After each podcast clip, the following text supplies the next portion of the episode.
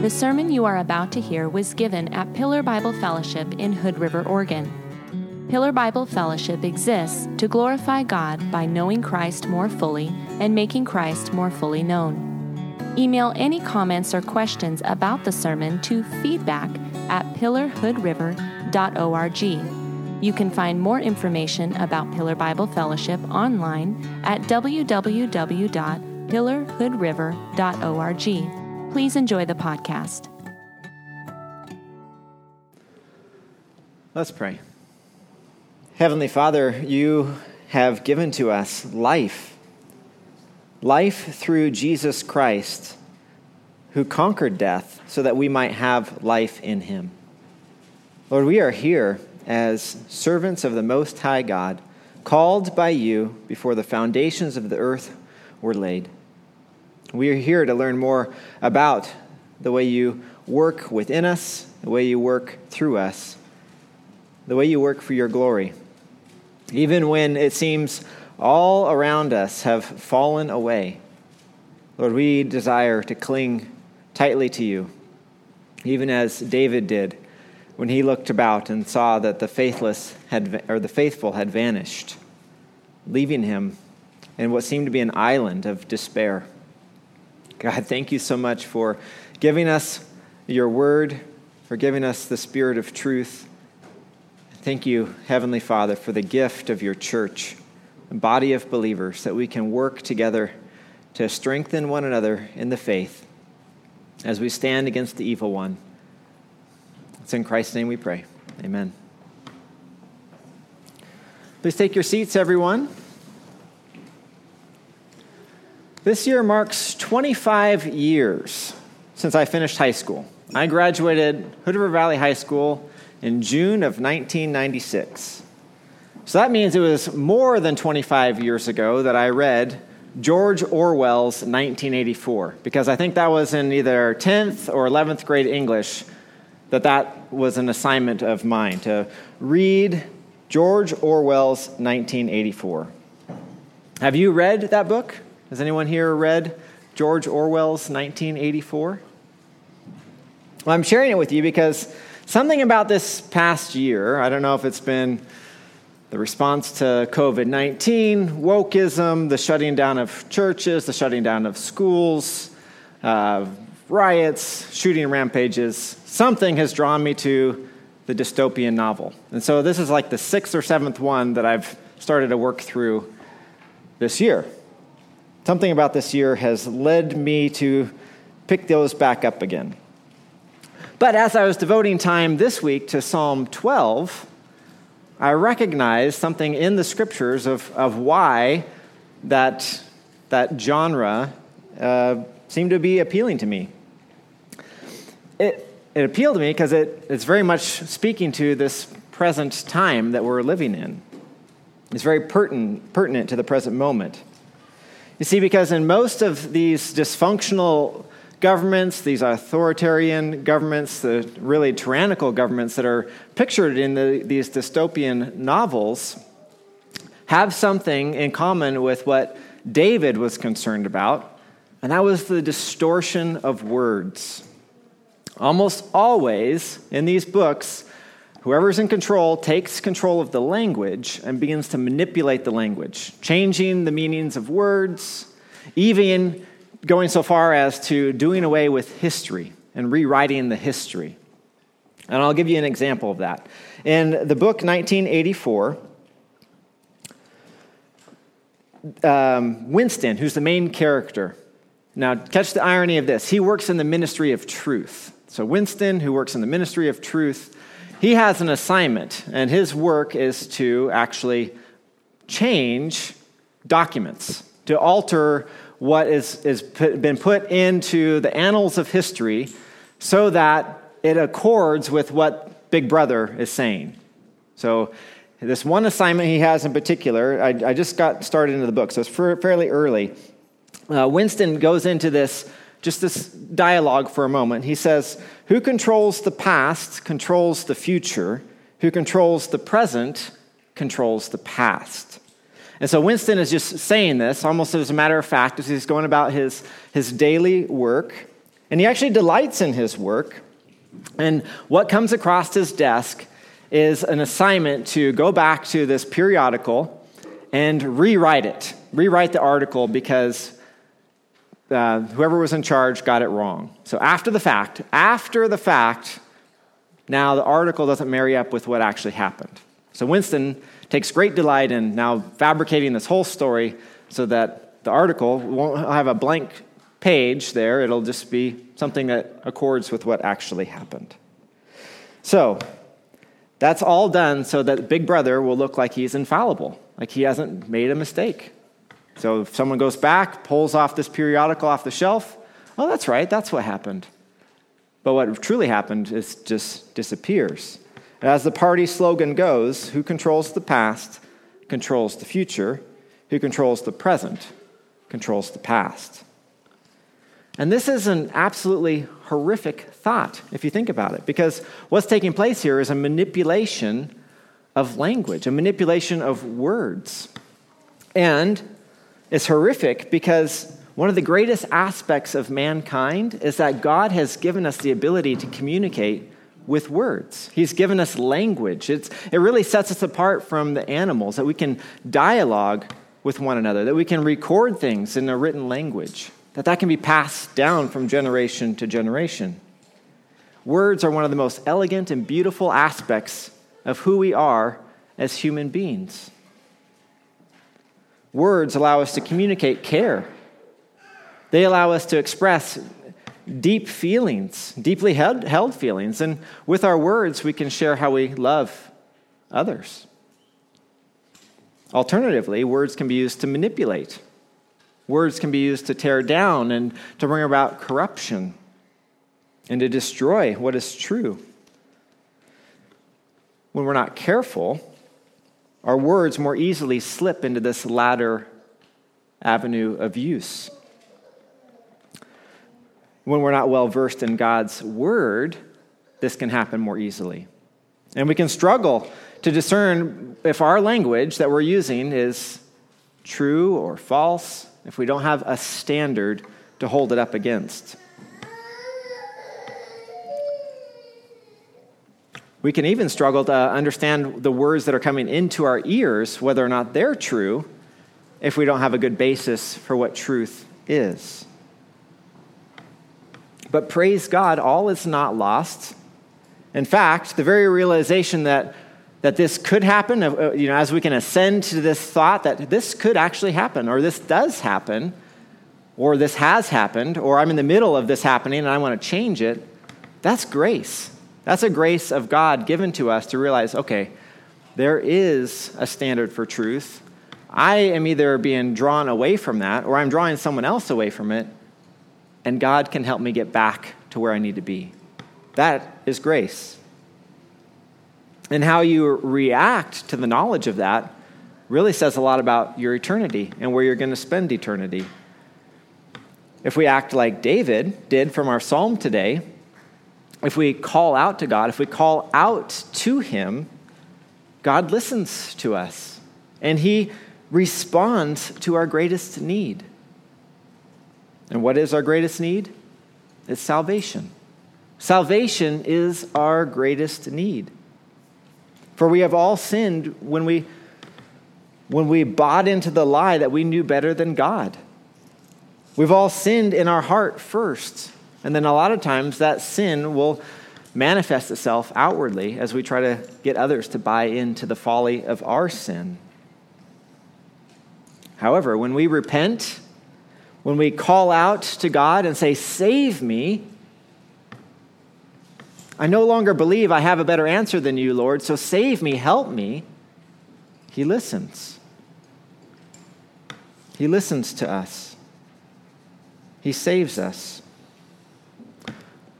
Even when we're surrounded by those who would want to destroy us, when we call out to the Lord, when we say, God, help me, He's there to respond, and He provides us with our greatest need. He provides us with salvation. As David moves into this psalm today, he's very concerned about words of the wicked. In verses 1 through 4, That's what he's going to be focused upon, is the words of the wicked. This is our first point that we're going to cover as we're looking at how God listens to the call, the call out to him, listens intently, and responds to it. First, the psalmist gets into this, this heart cry and this plea with the Lord for salvation, for help. It's at the very beginning of the psalm that David recognizes that he needs something that cannot be provided for him from within him. He needs something external to him. He needs salvation. So, verse 1 simply starts Save, O Lord. Save, O Lord, or help, Lord, in some of our translations. Save, O Lord. Help. And I repeat what I said earlier. It is actually in a place of grace if you recognize that you need help. To simply say, God, I need help, is to recognize that you, you're in a place where you can be helped and that God is the one that you can call out to for that help. This is a grace. And this is His love for us that we would even acknowledge that we are in a bad situation, that something needs to be changed.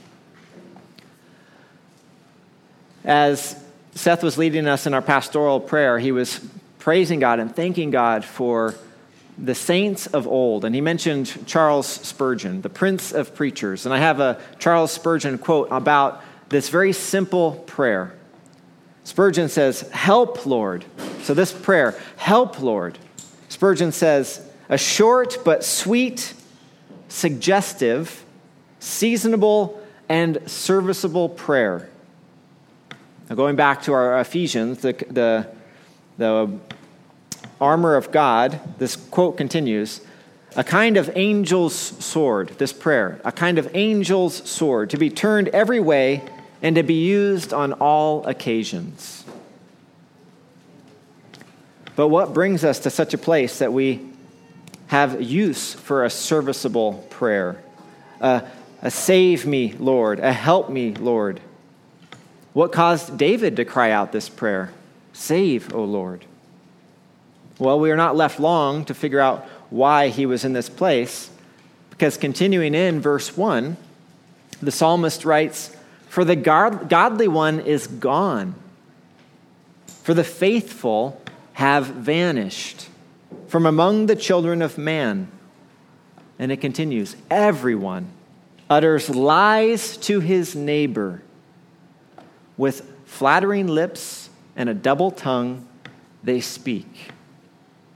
This is what put David in the spot that he needs to cry out Help, Lord.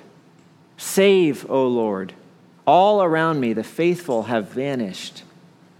The speaking that is being said is, is wrong, it's not right. The despair and the lament of this situation that David finds himself in it's here, it's immediately at the beginning. And what I find as I'm reading the Psalms and I'm sharing with Seth before service, one of the most helpful aspects for us as we get into the Psalms is to be reminded that our emotions are okay. God can receive them. He is big enough to have us come before Him with an emotional bent, even to be angry and upset. He can receive that. He knows what to do, he's heard it before. The various emotions will not scare him away. And David here, he has a complaint. He has a very cry of his heart, even a possible exaggeration. I mean, I doubt everyone who is of any worth has vanished, but in his perspective, that's what's going on. It's actually happening, and he's directing his complaint toward God saying, God, I need you to do something. Save, O Lord. So much of my own schooling and the, my profession that I have has been focused on data and results. So it's helpful for me to get into the Psalms and to see that emotions are very much a, a part of our life. And God receives those and says, That's fine. I can deal with this. I can do this.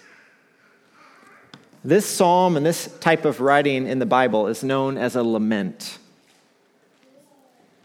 A lament. And it's an invitation for us to say it's okay to share our hurts with God. He will listen as you stay focused upon Him. And He will give you what you need to sustain you in times of severe trial, no matter where you might find yourself. So, what is bothering David exactly?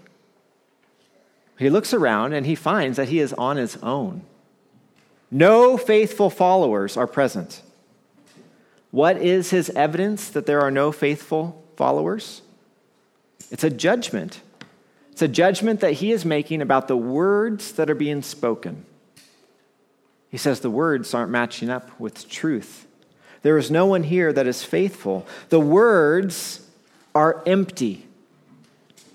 The word translated as lies in our English Bibles or vanity in some of our translations, it's not just misinformation, but the idea behind this Hebrew word is, is like nothing. Like there is, there is absolutely worthlessness. So keep that in mind as we go through the psalm. These words that are being spoken have no value, there is nothing there. Friends, do you find yourself in a similar situation right now as to what David was finding himself in? Who's around you? Who's surrounding you? What words are being spoken?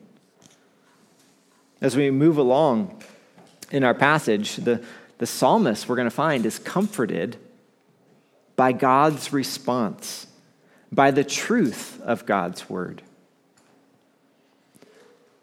But even as we're just getting going and we see that David feels like he's very alone, I want to provide us with an encouragement that says that's one of the benefits of being in Christian community. That we benefit from being together. We are not alone. We recognize being a part of God's body, that we're not going through this life on our own. We are provided great comfort. David finds himself alone, and he sees that all those that may have been faithful have vanished. But we, when we're together, when we're living in community, we provide comfort to one another. We can notice when one another is going through a tough time and we can render aid. We can help each other. We can provide support and friendship. We can simply remind one another that we're not facing these troubles on our own. That is why the shutting down of church gatherings, and in fact, the shutting down of all gatherings, does such damage because what it does is it causes isolation. It, it causes a situation of, of what David was finding himself in, being all alone, thinking that everyone had vanished. When we are isolated, we don't have our trusted friends to turn to. We don't have our teachers or mentors. We don't have pastors right there or our elders to, to talk with when we're in isolation. And instead, where do we receive our information? Well, we turn to where we're supposed to get our information, right? We go to social media. Or we wait for someone to send us a text with a meme in it, and we think, well, this is probably legitimate. Well, that leads us astray. That's emptiness. There's nothing of worth there.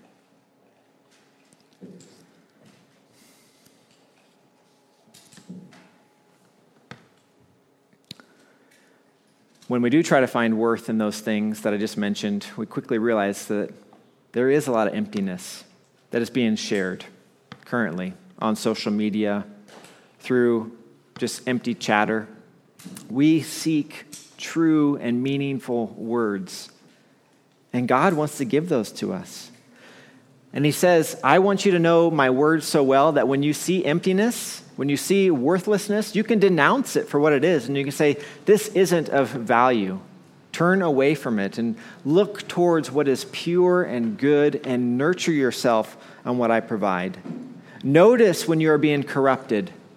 Know God's word well enough so that as you receive words that aren't His, you can say, That's not for me. That's not going to be helpful for me, and I need to turn away from it.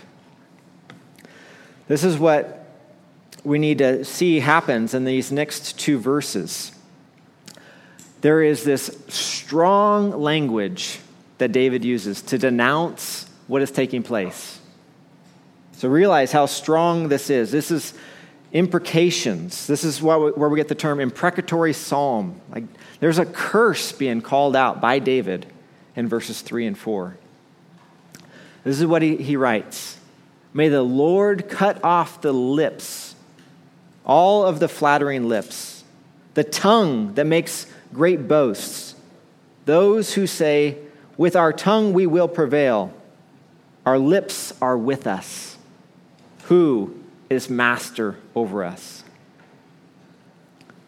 Church, this is right here in our Bibles. This is the language that the psalmist is using. He's saying, cut off the lips of those who speak these things, remove their tongues, for they are vile. This is kind of language that is, is very harsh language, language that we would have a hard time even maybe speaking. But it's here in the scriptures. It is part of this lament psalm. God can receive harsh words. And as we're moving through the psalm, I hope you realize, and as we, we, we look, that this is supposed to be taken in total. We don't just grab a hold of one part of this psalm and say, okay, that's my prayer. There is a, a series of events that's taking place, and ultimately, it'll, it'll bring us to a place where, like David, there's peace in the end. But it might be kind of bumpy along the way. These are words of the severest punishment for those who utter worthless speech, for those who boast in the words that they, that they speak. But this is, like I said, part of a larger context. And that's the way the Psalms should be read. It's, it's easy for us to just grab a hold of one verse and say, I like this verse, and to hold on to that. But a psalm is telling a story in its it's in its prose, in the whole way that it's written. Even in the original language, the way the, the psalm is laid out tells a story. And it's hard to see that in our English translations, but in the original Hebrew, the way they wrote their poetry, even the design of the poetry tells a story. And it drives us to something. So it's, it's supposed to be taken slowly and in, in total to get the picture of what's being conveyed here. The Psalms are very helpful for us as we're going on this journey with David. Once again, we can see that God is not afraid of our emotions. God was not afraid of David's emotions. These are strong emotions that he has. And sharing our emotions with God will not cause him to remove himself from us. He wants to know us well.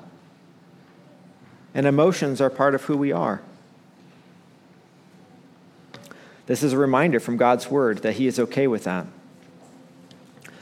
Now, practically speaking, when we're looking at an imprecatory psalm like Psalm 12, one of the things you can ask yourself is, well, how do I how do I receive this psalm and now pray a psalm like this? How do I pray a prayer that would be similar to this imprecatory psalm?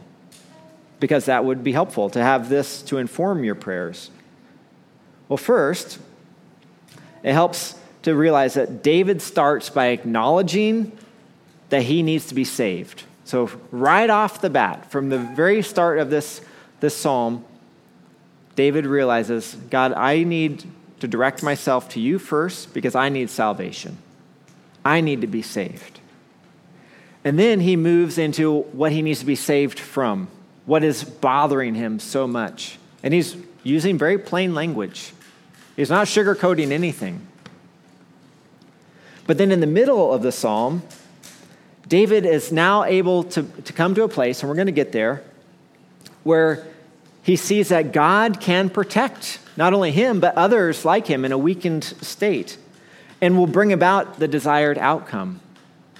And then what this does is it allows the psalmist to move into an appreciation for God's word and how helpful God's word is to remind him of truth. And at the end of the psalm, there's this comparison between what is true and right and what is still vile and wrong.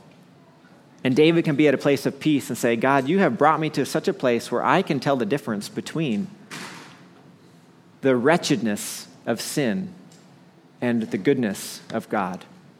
And he's at a place of peace at the end. And you can pray an imprecatory psalm in a very similar manner. You know, pick a world event right now or a national event that is horrendous. And you can pray this similar pattern through that event.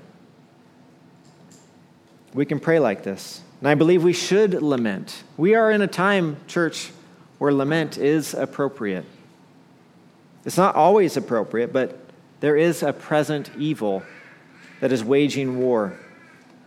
When it seems like all is being destroyed, allow a psalm like Psalm 12 to guide your prayers. Such lamenting is something David is doing here. But next, after these imprecations that he mentions in verses 3 and 4, he is able to now go to not only what he was dwelling upon, which is the words of the wicked, but now the words of the Lord. David is able to shift his gaze away from what is worthless and put his eyes on what is worthy, the words of the Lord in verses 5 and 6. This is something I want you to remember, church, as we're looking at this is God used David as a prophet. We're going to use that a little bit later in our communion time. But he is, he is gifted with the gift of prophecy. And so his writing is prophetic, even. He has the Holy Spirit as he's penning scripture. And in verse 5, it says, in quotations, because the poor are plundered, because the needy groan. I will now arise, says the Lord. This is a wonderful section of Scripture the outrage being experienced by David is real because the mistreatment that he is seeing and hearing happen around him is real. He knows that this is going on, and it's going on because people that have power and have influence are misusing that power and influence to mistreat those who are poor and needy he's having very real emotions, much like our emotions are very real. Like your heart races and, and your, your blood boils when you know that a child is being subjected to abuse. Like that causes an emotional reaction within us. And David is having an emotional reaction. And yet he's shifting himself over now to saying, God, you know what is going on, and I can call out to you for a saving work to occur. And here it now is how this passage, as I stated earlier, is, is being used in a prophetic sense, uttered by David. He acknowledges here that God sees. God sees those whom he cares about, those who have no way of caring for themselves, he knows God can see them. He knows that, that God can see their mistreatment. And that when they cry out to him, even if their crying out is simply a groan, that their suffering will not go unnoticed by God. And in like manner, as you suffer in this life, believers, as you suffer, which we all do at times, as you suffer, you will not go without being noticed by God. He will not overlook your suffering. You could be in a prominent position like King David was, or you could be a lowly child tucked away in some, some corner of a house being neglected by, by parents that don't know how to treat you. God sees every bit of mistreatment that goes on on his, on his planet, in his creation. God sees this mistreatment. He hears the painful groans as they're, as they're uh, given forth from within us. And like a prize fighter, so think of this what, what God is doing, He's arising. David says He's arising. So He's like this prize fighter in the corner of a ring, like barely even breaking a sweat. It's time for another round. And God, and His power, just arises. He gets up and He is ready to do business. That's the picture we have of God when He hears of what's going on, perfectly poised, ready to put forth His power to bring about righteousness and judgment. God will now arise and bring about justice.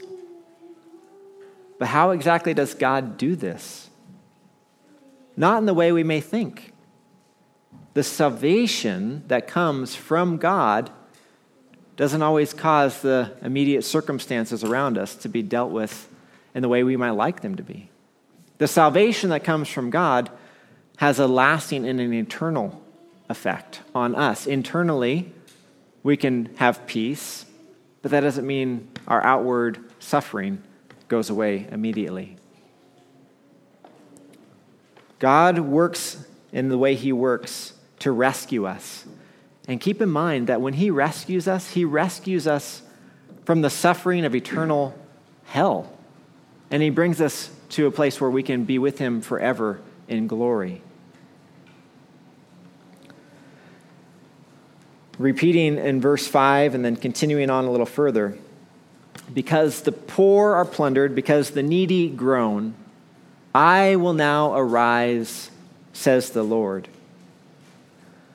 And this is what he's going to do. He says, I will place him in the safety for which he longs. I will place him in the safety for which he longs. The promise made by God here is that he will place the one who is being mistreated, the one who is suffering, the one who needs something done for him or her, is going to place him in the safety with, for which he longs. The one who calls out to him with groans. And this is much like what Paul writes in, in Romans 8 26. The Spirit helps us in our weakness, for we don't know what to pray for as we ought, but the Spirit Himself intercedes for us with groanings too deep for words. God hears everything that is bothering us, even if it's just a groan. And God will do his work. He will arise. God will do his work. He will place the one who calls on him in safety. But what exactly does that mean to be placed in safety? I think we have all recognized that the word safety is maybe grossly overused right now. I mean, it's, it's like a, a parting word that's being given to us. You know, be safe. Uh, how many people have heard that as you, as you depart from someone? Be safe. Be safe. Or it's even plastered up on, on marquees. Be safe. That's not the kind of safety David has in mind here. Now, this is deeper. This is salvation. This is deliverance. This is the kind of safety that only God can bring about. it's salvation. Salvation from the consequences of our sin. That's what God can change. Our relationship to sin was destining us for an eternity in hell. And God can bring about a salvation that saves us from that. That is what we need. That's our deepest need. And that's why we have to call out to God, because He meets our deepest need. Save, O Lord. That's what David began with. Save, O Lord. And we declare we need to be saved when we lift up that same sentiment to God Save, O Lord. I need to be saved. And this is the good news. This is the good news of the whole story of the Bible. This is the good news that even though there is sinfulness in the human in humankind. It wasn't there in the beginning. We know from the study of Scripture, if you look at Genesis, in the beginning, Adam and Eve had not sinned yet, and they were able to walk and talk with God. But that didn't last very long at all before they thought, you know what? I think God's holding back. I think He's cheating us out of some real living. And so we want to skirt around some of God's laws that He's given to us, which were very few and eat of the fruit that he forbid us to eat from. And sin entered in. And our first mother and our first father, they ushered in sin. And we would do the same thing, and we still do the same thing. So often, wanting to skirt God's law and say, I think I can do better than what God has given to me. And that brings about sin. And it separates us from God. But we need to be saved because that sin enslaves us to our enemy. But our Heavenly Father knew that. He knew exactly what was going to happen. And so He provided a way of salvation, a, pl- a way of redemption. He provides everything that is needed for salvation to come to the one who cries out to him. He brings about our deliverance in a way that is unfathomable. He does all the work that is needed to bring about salvation.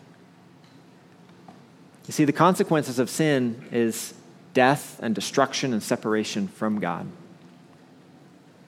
But God paid the penalty for that sin by sending his son Jesus Christ to live as the perfect man. Jesus gave up his divine attributes to take on flesh, the same kind of flesh that we wear, brothers and sisters, and to learn how to walk in obedience as we have to walk in obedience and be reliant upon the Holy Spirit as we must be reliant upon the Holy Spirit. And he did that so that he could be the perfect sacrifice and give himself up as an atonement for our sins upon the cross. And in exchange, what took place is his righteousness was given to us. Our unrighteousness was removed, and his righteousness was placed upon. And we were saved by what God had done through Christ. And we continue to be saved by this gospel message that we walk in and that we trust and that we share. In Romans 8, verses 3 and 4, Paul writes of it this way For God has done what the law, weakened by the flesh, could not do.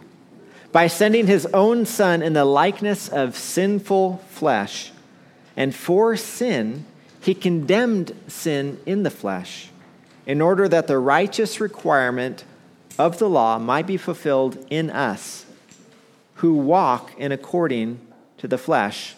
I'm sorry, not according to the flesh, but according to the Spirit.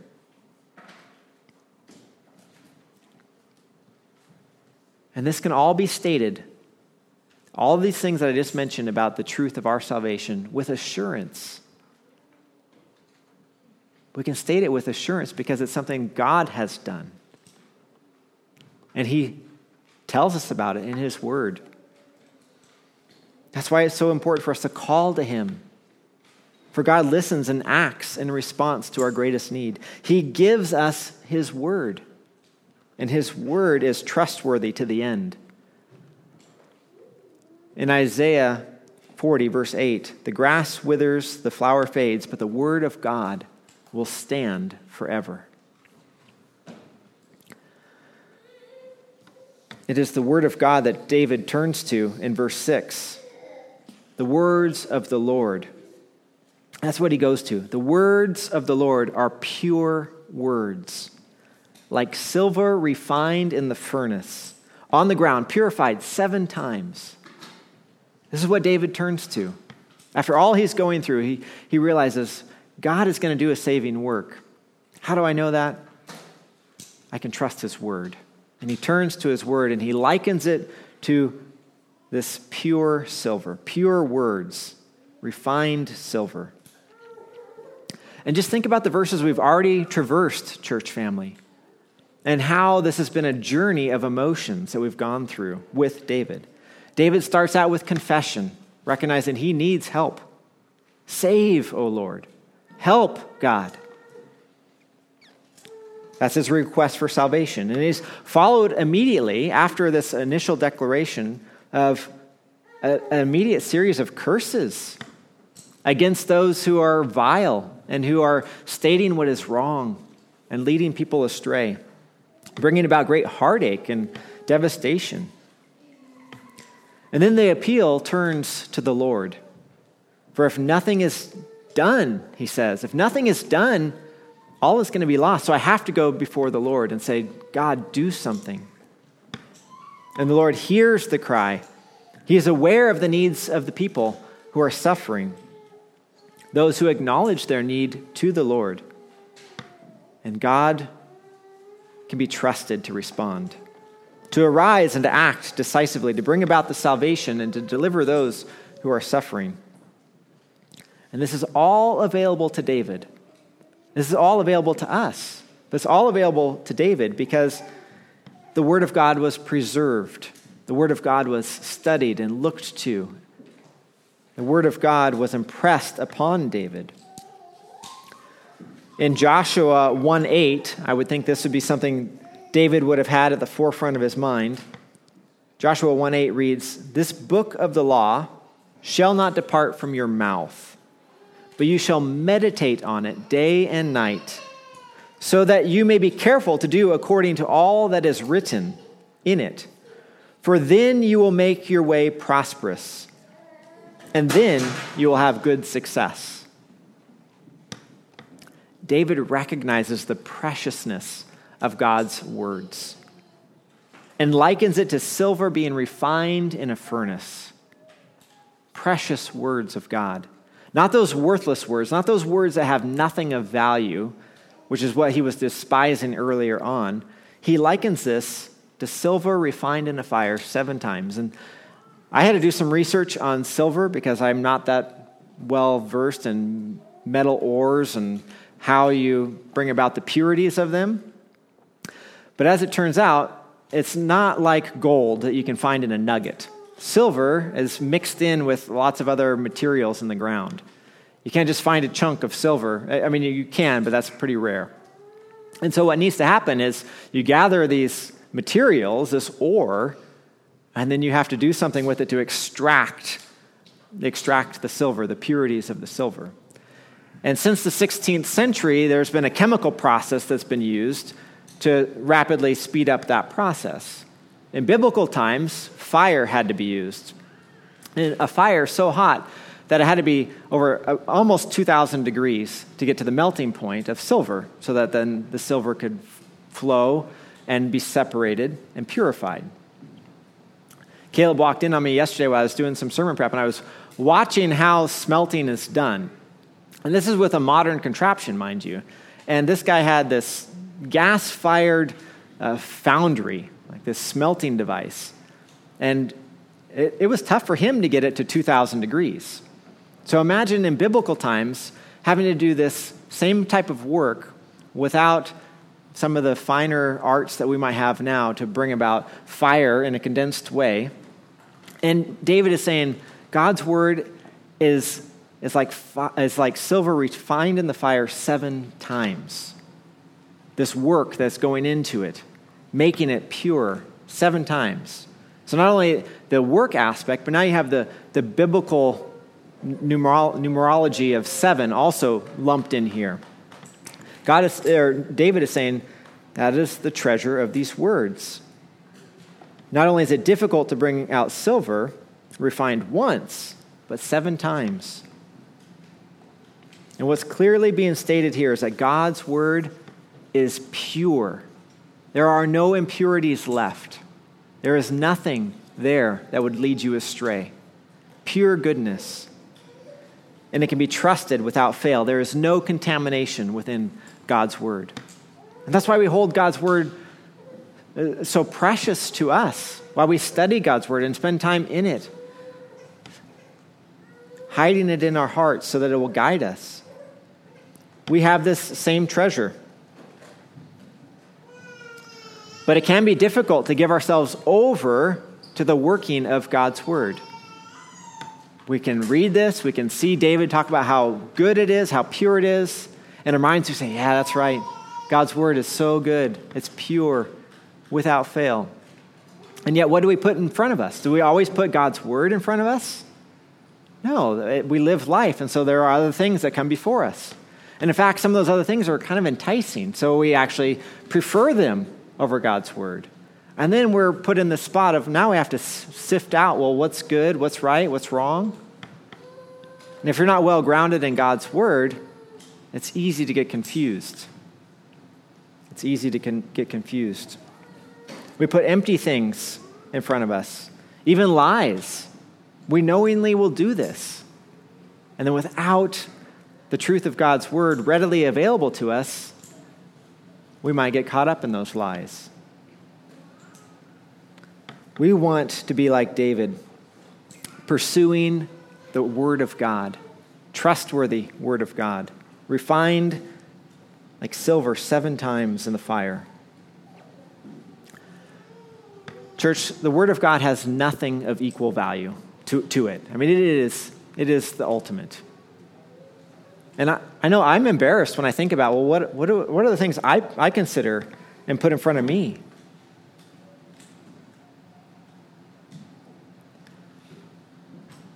Maybe you're similar. You, you find that you're intaking things that aren't the pure Word of God.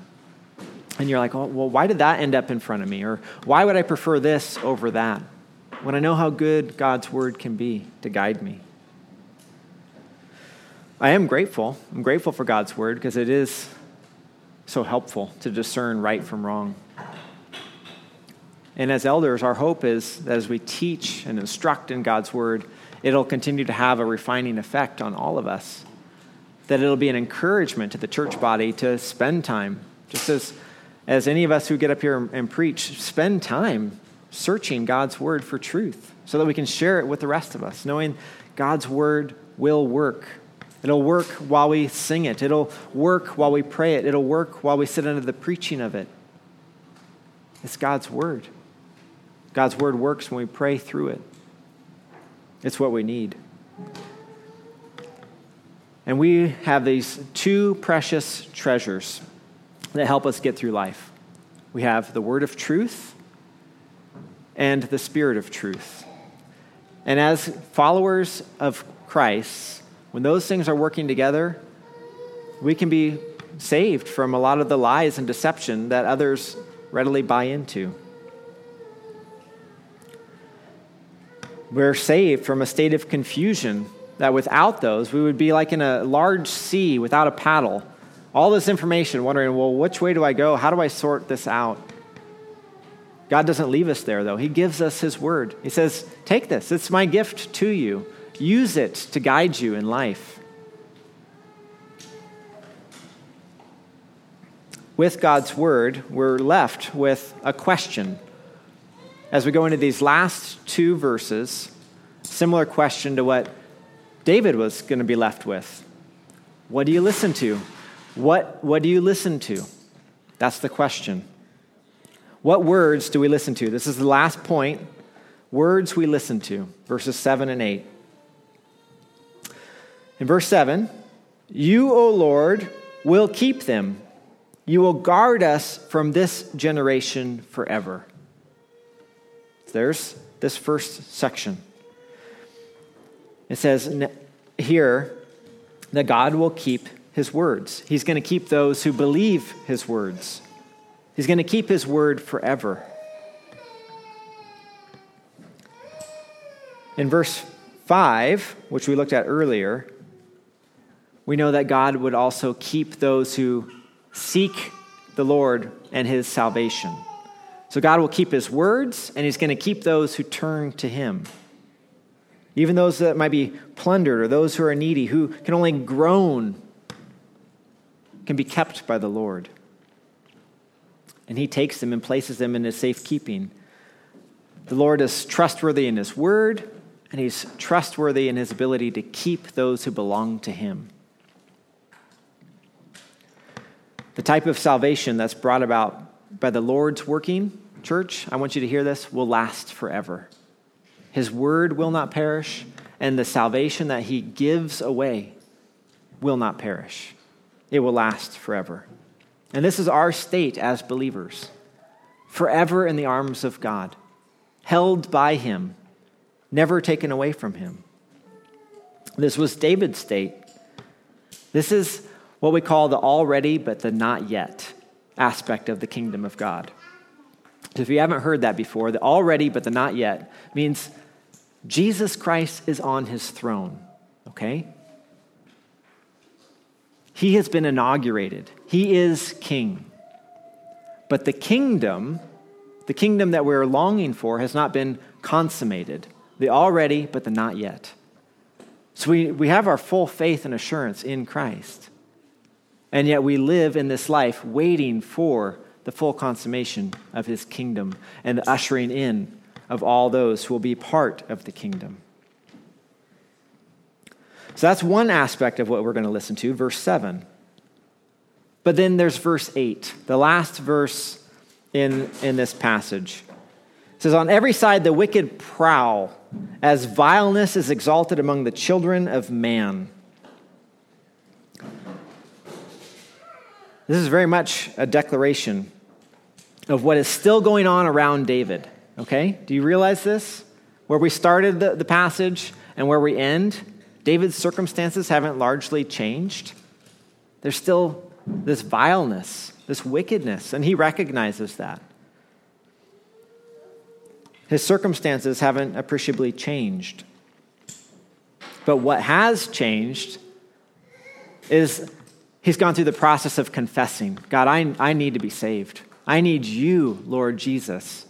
You know, David didn't say, Lord Jesus. He cried out to God. We can cry out, Lord Jesus, because we know that's the manifestation of God's plan for salvation is in his Son.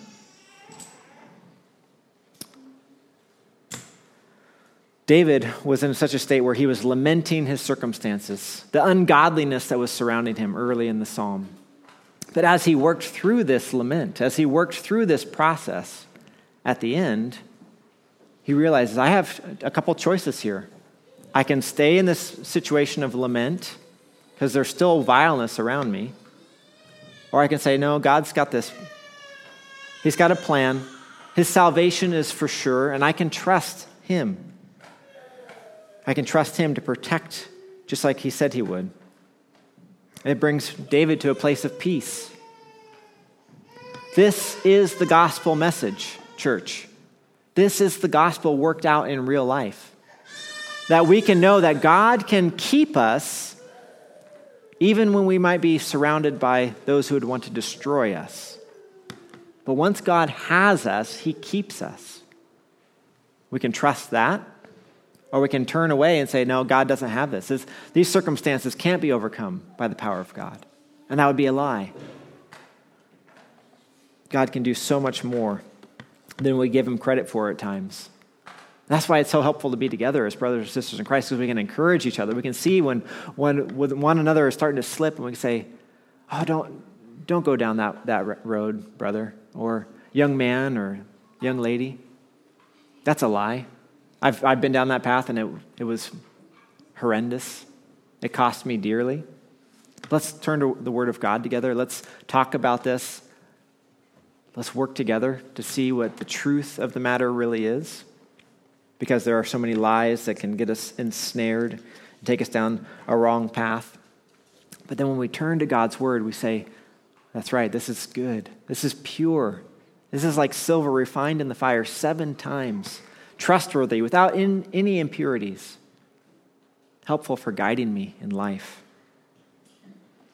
Not tarnished, not alterable. That's the righteousness of Christ coming through, the truthfulness of what God has done in his Son.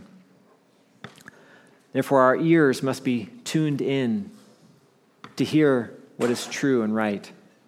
And Be ready to decipher what is wrong and say, that is not right. That is not what God's word says, and I'm not going to I'm not going to believe that. We want to hear God's word. We want to hear God's word speak over the vileness that we might hear and trust what he has to say.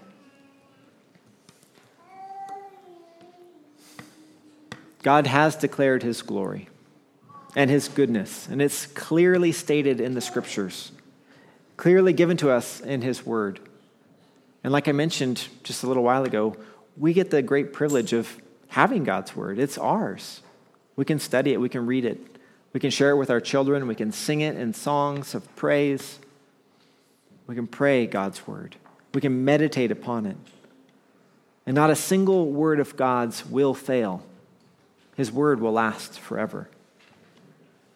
Jesus made a declaration to his followers in, the, in Matthew 5. Matthew 5, verses 17 and 18. He says, Do not think that I have come to abolish the law and the prophets. Law and prophets is another way of saying the scriptures, law and the prophets. I have not come to abolish them, but to fulfill them. For truly I say to you, until heaven and earth pass away, not one iota, not a dot will pass from the law until all is accomplished. God's word will last forever. It will not pass away until it has worked fully its intention. And this is a wonderful reminder that we can call to Him. We can call to the one who has given His word. And God listens and He responds to us, meeting our greatest need. providing us with salvation. David called out to the Lord. He didn't deny his circumstances. He didn't say, oh, Everything's good, God, I, I got this. He called out to the Lord and said, Lord, save me. Help me. The circumstances were horrid, and the enemy was surrounding him. And that's what lies and emptiness and deception, that's what they do. They, they tend to surround us and get us stuck in the mire. David didn't deny this at all. In fact, it's very clear that these things tore him up. Like it was, it was heavy upon David as this psalm was penned. But what he did was acknowledge his need for God to save him. He went there. He said, I need to be saved. And God, you're the one that can do that. He made known his heart cry. He freely denounced what was worthless with those very strong words. He denounced it and said, That's not what I want to be a part of. Lord, cut off the lips of the evil one, stop the tongue of the vile. And he came to a place where he emphatically knew that God would bring about a plan of rescue.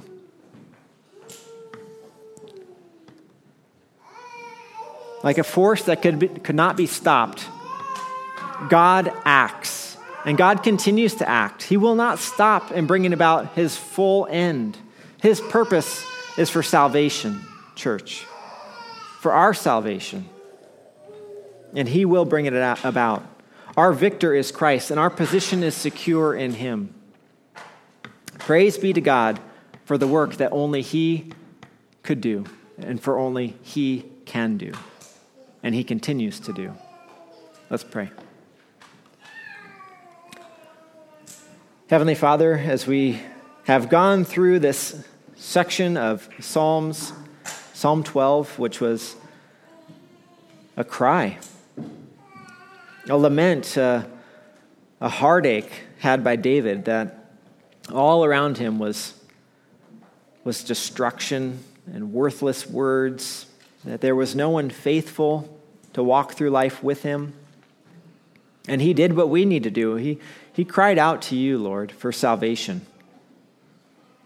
He thought about the scriptures that he knew, that he had hidden in his heart, that he had available to him to read. And that brought about such a change in his demeanor. It didn't change his circumstances, but it did change where he was focused. And he became focused upon you. And at the end of this psalm, much like the life we're living right now, our circumstances haven't appreciably changed from when we first got here, Lord. But our prayer is that our focus has, that we would be more and more focused upon you, upon the word that you have given to us to guide us in life. Thank you, Heavenly Father, for allowing us to be in community, to have our brothers and sisters to walk side by side in this life. Continue to strengthen us in truth. Continue to strengthen us in our faith in you. Thank you for bringing about salvation, something that only you could do. We could never do it, Lord. We needed a, a perfect sacrifice which we could never render, we could never muster up. You provided Jesus, your Son. It's in His name we pray. Amen. Thank you for listening to this sermon from Pillar Bible Fellowship please email any comments or questions about the sermon to feedback at pillarhoodriver.org.